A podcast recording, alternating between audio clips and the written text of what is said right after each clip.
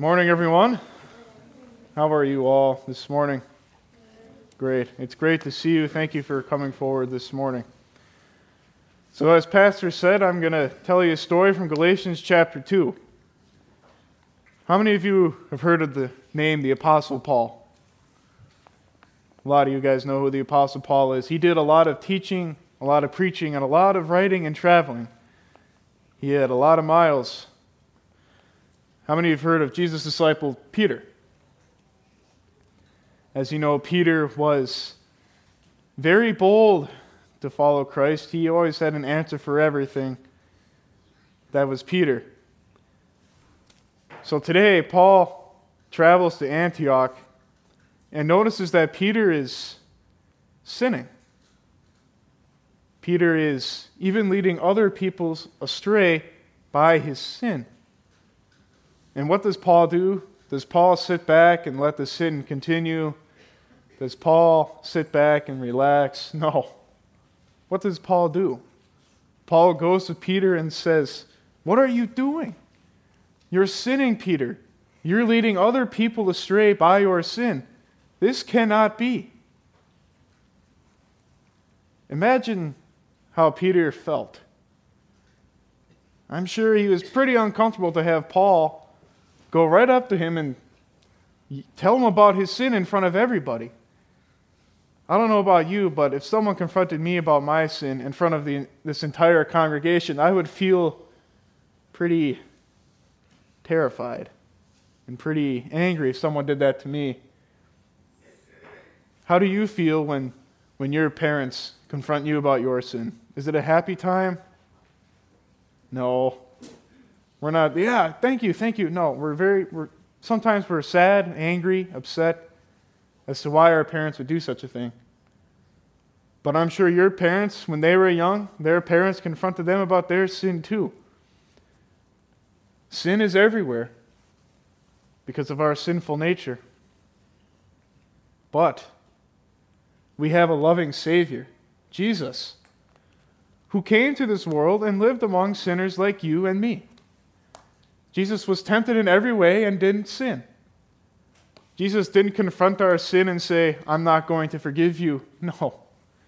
Jesus confronted our sin and told us, I've forgiven that sin and I love you.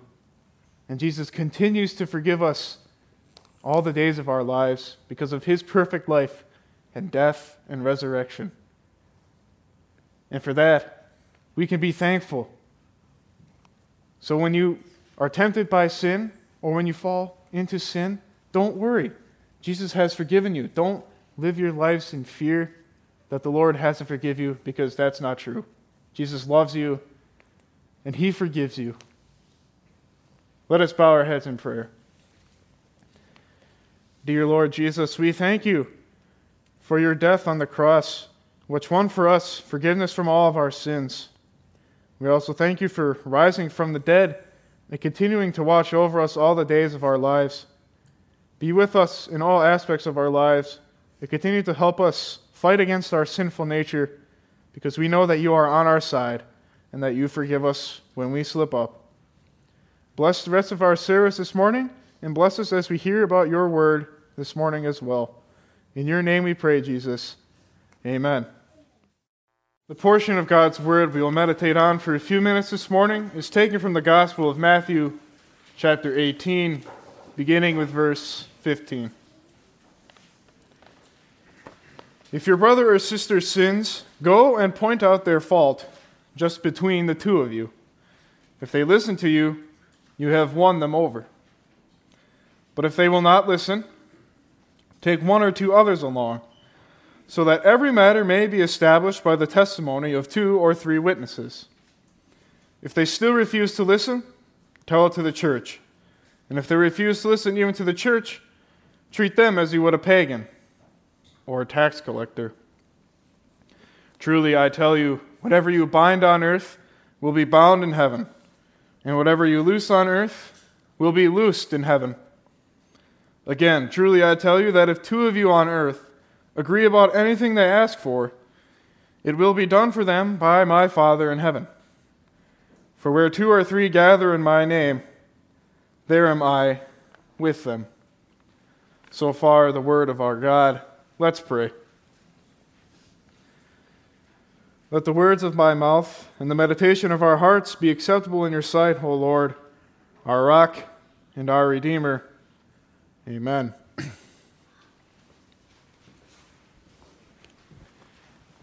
Have you ever been in a situation in your life where someone tells a funny joke about you, and at that moment you laugh it off and consider it no big deal? It's all in good natured fun.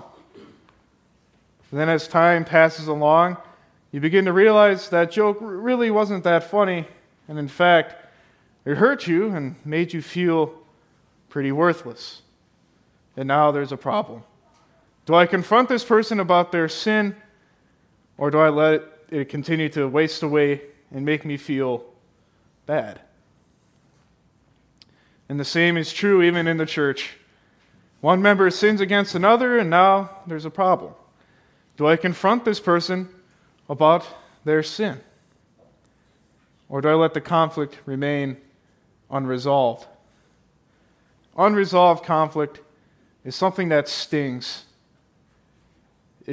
It, makes you feel pretty bad. It leaves a hole on the inside of you. This is not the church that Christ wants.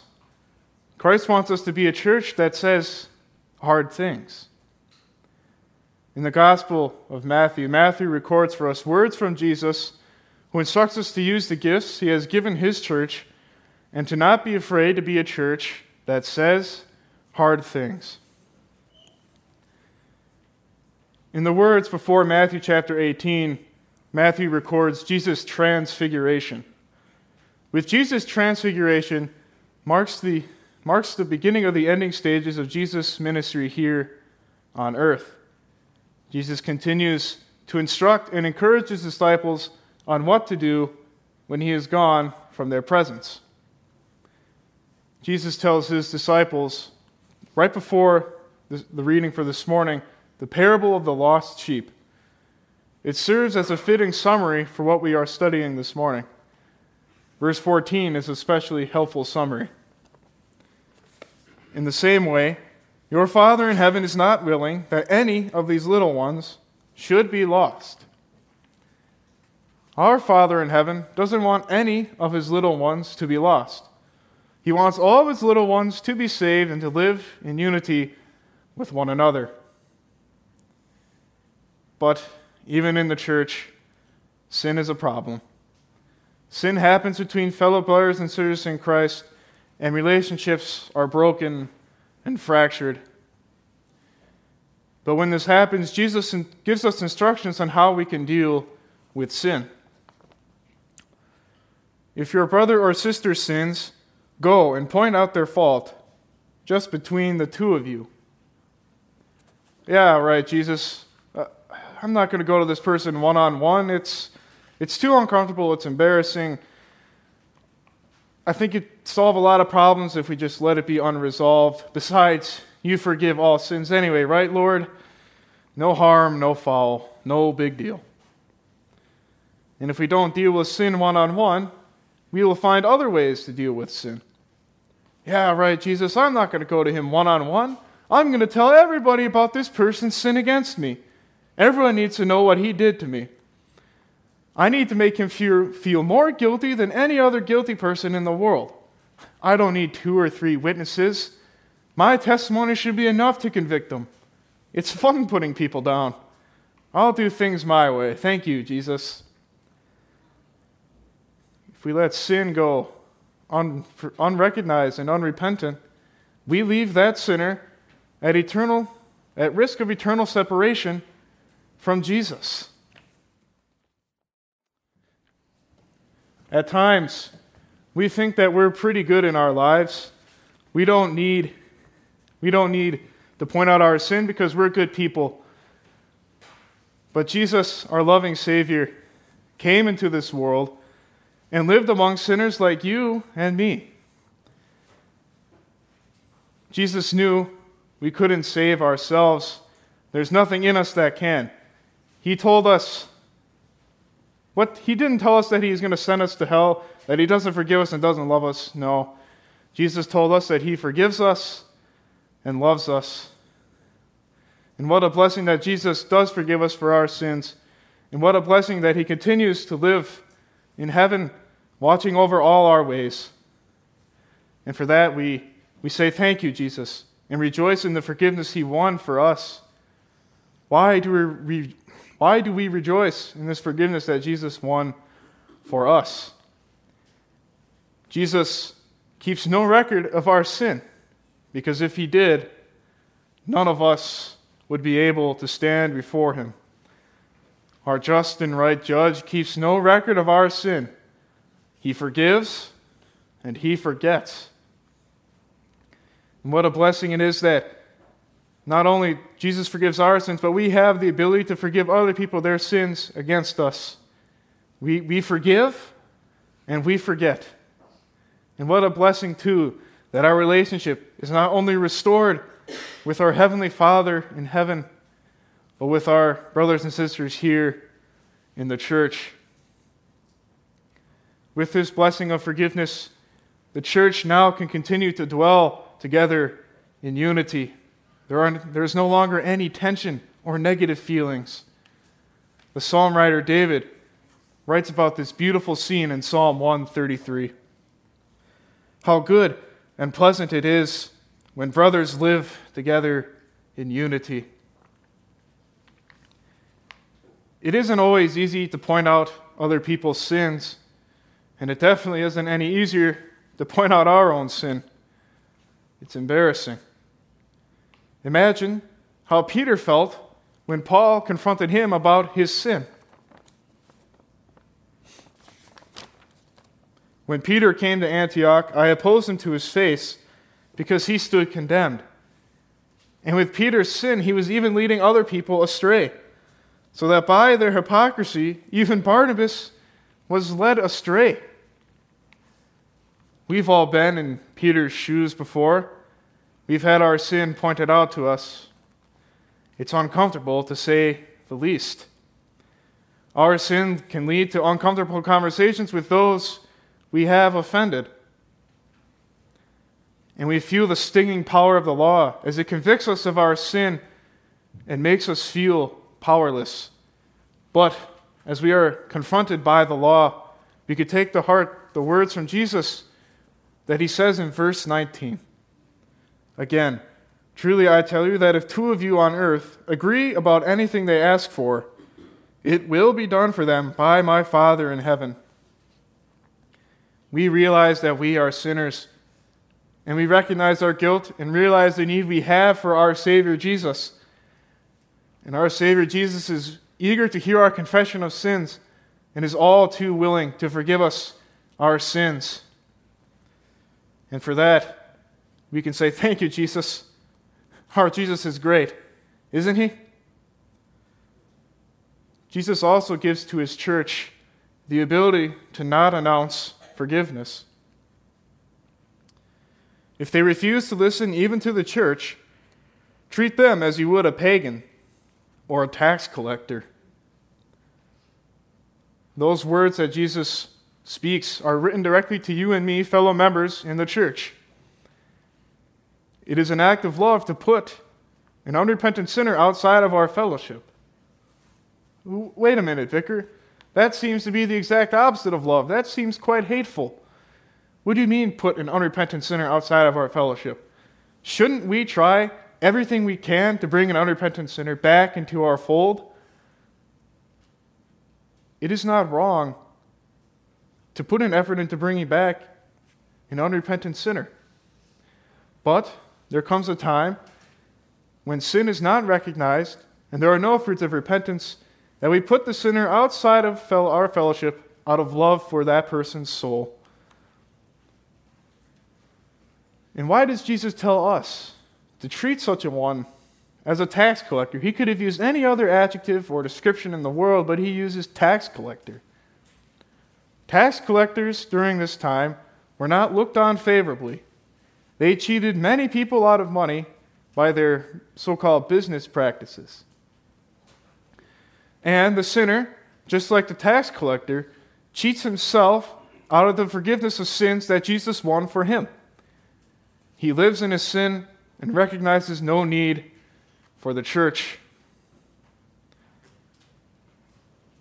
It is our responsibility as fellow members of, of the church to put an unrepentant sinner outside of our fellowship. And we pray that through these means, sin is recognized and fruits of repentance come.